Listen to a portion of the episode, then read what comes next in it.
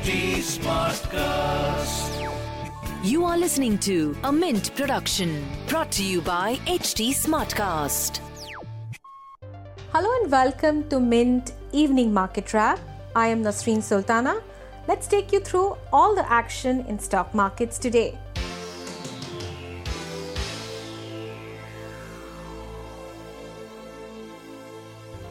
It was a dramatic and bizarre trading day in the history of Indian markets on Wednesday. The markets were hit by a technical outage that disrupted trading on the NSE for nearly 4 hours. The National Stock Exchange or NSE shut trading in its cash and derivative segments at 11:40 am citing issues with telecom links of its two service providers which it said impacted the system and stopped prices from updating. Trading resumed on the NSE at 3:45 p.m. and indices rose sharply immediately post the second opening due to square off and shifting of activities across exchanges.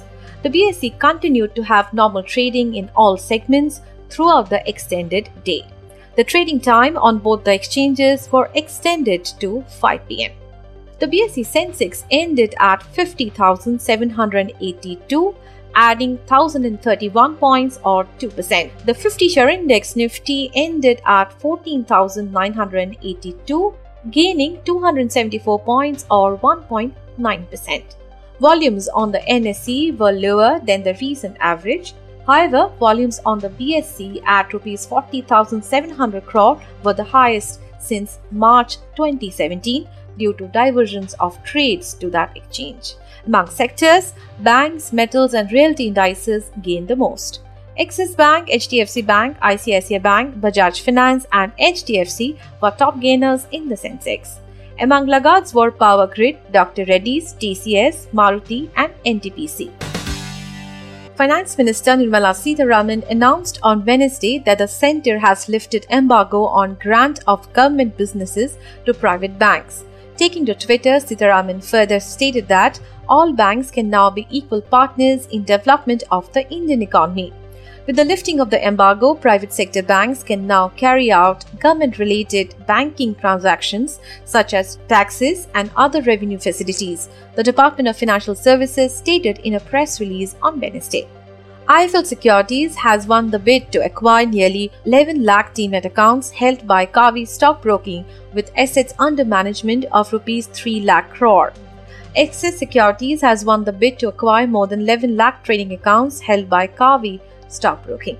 India will vaccinate those who are above 60 years of age against COVID 19 starting from next month. People above 45 years of age with comorbidities will also get the jab during the next round of COVID 19 vaccine rollout. Moving on to global markets. Shares traded mostly lower across Asia Pacific markets on Wednesday as investors turned cautious despite remarks overnight from Federal Reserve Chairman Jerome Powell that attempted to ease some worries around higher interest rates and inflation. In Japan, the Nikkei fell 1.6%. South Korean shares also fell as the Kospi index dropped 2.45%.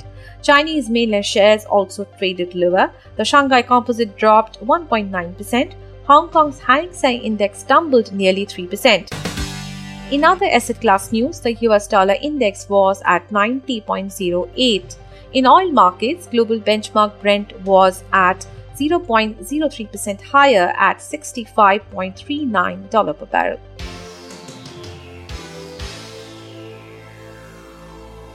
That's all for now. I'll be back with market updates tomorrow. Thanks for tuning in. This was a Mint production brought to you by HT Smartcast. HT Smartcast.